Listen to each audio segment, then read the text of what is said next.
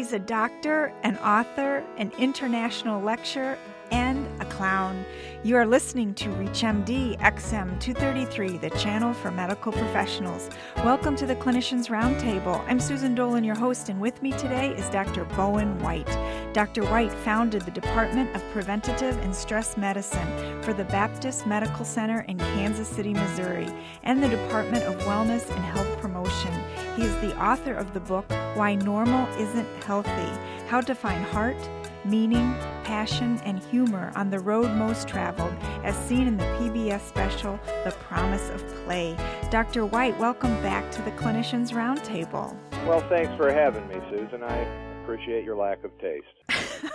Tell us a little bit about your book, Why Normal Isn't Healthy. Well, one of the things that people notice who've been in healthcare and it's a station for doctors that sometimes when people get sick, they change their lives in ways that they wouldn't have done had they not gotten sick.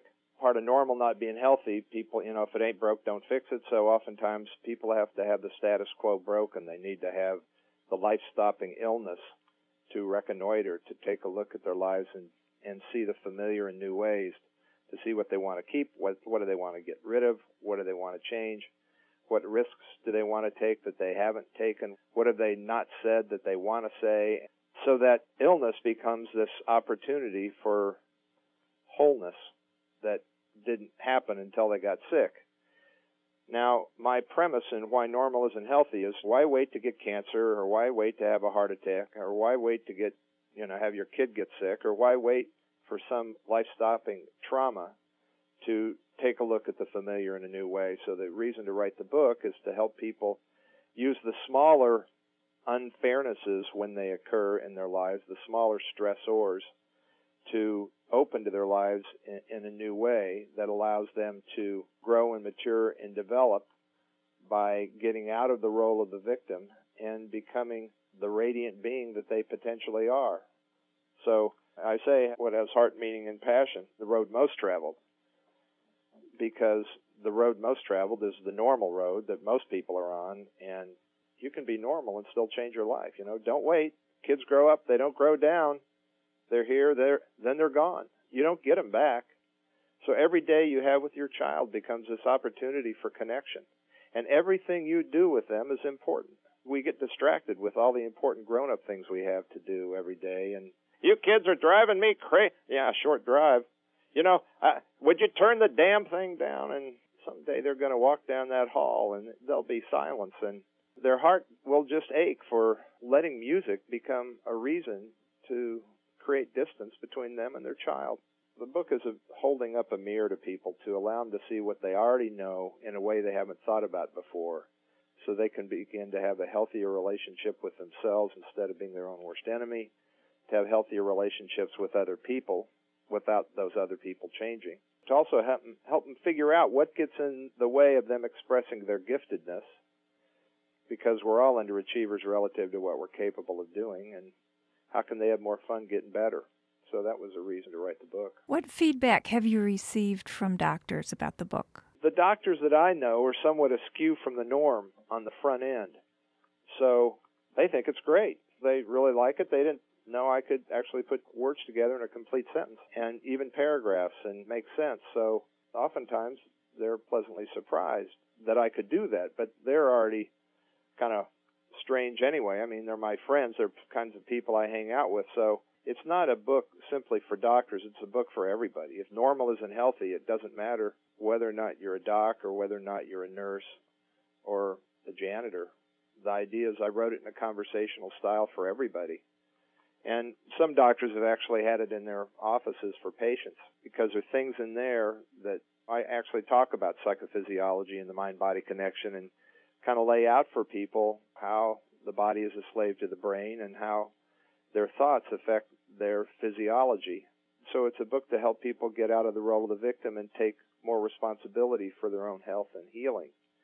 Your doctor works for you. You don't work for your doctor.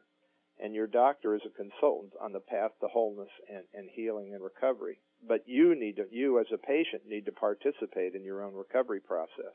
A doctor can't change a patient you know, you can take out a hot appendix, that sort of thing. But in terms of we don't change other people, I, I haven't changed any of my patients. If they've gotten better, it's not because of me. It's because of the efforts they've made to change their lives. They do the work, they get the credit. What other books have you written? I wrote a book called A Clinician's Guide to Spirituality. Both of these were published initially by the Hazelden Foundation. I was a corporate medical consultant to them for three and a half years. And they published uh, Why Normal Isn't Healthy, which I have since re- taken back and brought it out under our, our own publishing name, Stress Technologies. And the Clinician's Guide to Spirituality, I wrote with the chaplain from Hazelden. I figured since it's about spirituality, there ought to be somebody that's actually in the club. So there's this wonderful chaplain, John McDougall from Hazelden. He and I wrote the book together. He wrote half and I wrote half.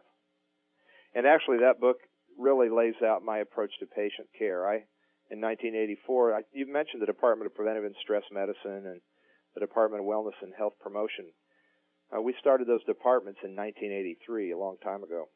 In 1984, with my individual patient practice, I went to hour and a half appointments with every patient. And so that book, I looked at the healing journey as something that I took with patients and tried to create a healing environment for patients to discover what their illness was trying to teach them, teach them what they needed to change in their lives physically, emotionally, mentally, spiritually, socially, relationally, so I wrote about how I approach patients, but I also wrote about what I learned from my patients in those hour and a half sessions. And that book is out of print, so it's you can go on Amazon and get a used copy. But I'm going to do something with it. I actually have got it back from the publisher, and I'm going to bring my part of the book out as a a separate book. It's not. I didn't really write it just for clinicians. Again, I try to write for anybody that's interested in being a caregiver. If you're just joining us, you're listening to the Clinicians Roundtable on ReachMD XM 233, the channel for medical professionals. I'm Susan Dolan, your host, and joining me is Dr. Bowen White, doctor, author, international lecturer, and clown. Dr. White, what did you learn from your patients in those one and a half hour appointments? Oh, I learned what incredible courage people have and how inspiring it is to get to just participate in their healing journey. I mean, even if cure isn't possible, healing's possible. And many of my patients inspired me. I, I I tell this story about this kid that came to see me with a brain tumor, and his name was Graham.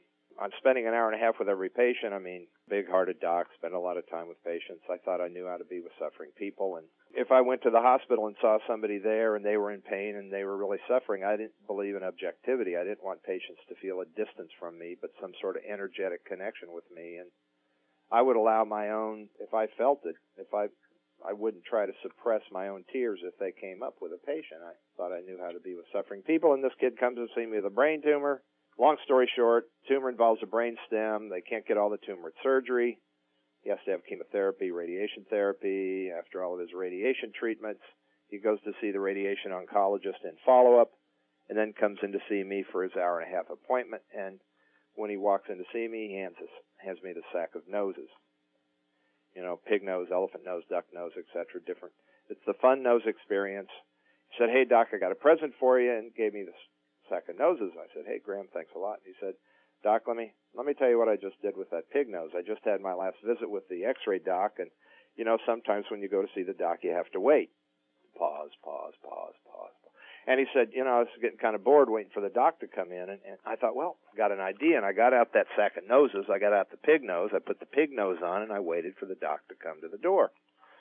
And when he began to open the door, I turned my back to the door. So when he walked in and said, "Hey, Graham, how you doing?" I said, as I slowly turned around. Well, Doc, there were certain side effects from the radiation you forgot to tell me about. And when he told me that story, I laughed and laughed and thought it was so wonderful. And I also knew at that moment he was giving me a life lesson about another way of being with suffering. This was before I was born as a clown and made me realize in that moment I had the aha experience that here Graham, you know, a kid in third grade with a brain tumor, is maintaining emotional balance in a crisis, which is a sign of emotional maturity. He's balancing the heaviness and seriousness of his cancer and the treatments with lightness and buoyancy and playfulness. And that was instructive in terms of me beginning to learn about another way of being with suffering people. And that was an incredibly important lesson for me. When were you born as a clown? 1991. I'm I'm an adolescent. What happened? Lunatic doctor friend Patch Adams, who I'd known for years, kept talking to me about going to Russia. He took people to Russia, still does. Anybody wants to go? 703 525 8169 takes a clown troupe to Russia, and I I didn't want to go as a clown. I just wanted to go and see what healthcare was like and what was the Soviet Union. He said, "No, you got to create a clown character." So my clown was created specifically for that purpose in '91. I learned so much about myself. I've been clowning ever since. I've been back to Russia a number of times and all over the planet. I want to thank Dr. Bowen White, who's been our guest today. I'm Susan Dolan. You've been listening to the Clinicians Roundtable on ReachMD XM 233, the channel for medical professionals. For comments and questions, send your email to xm at reachmd.com. Thank you for listening.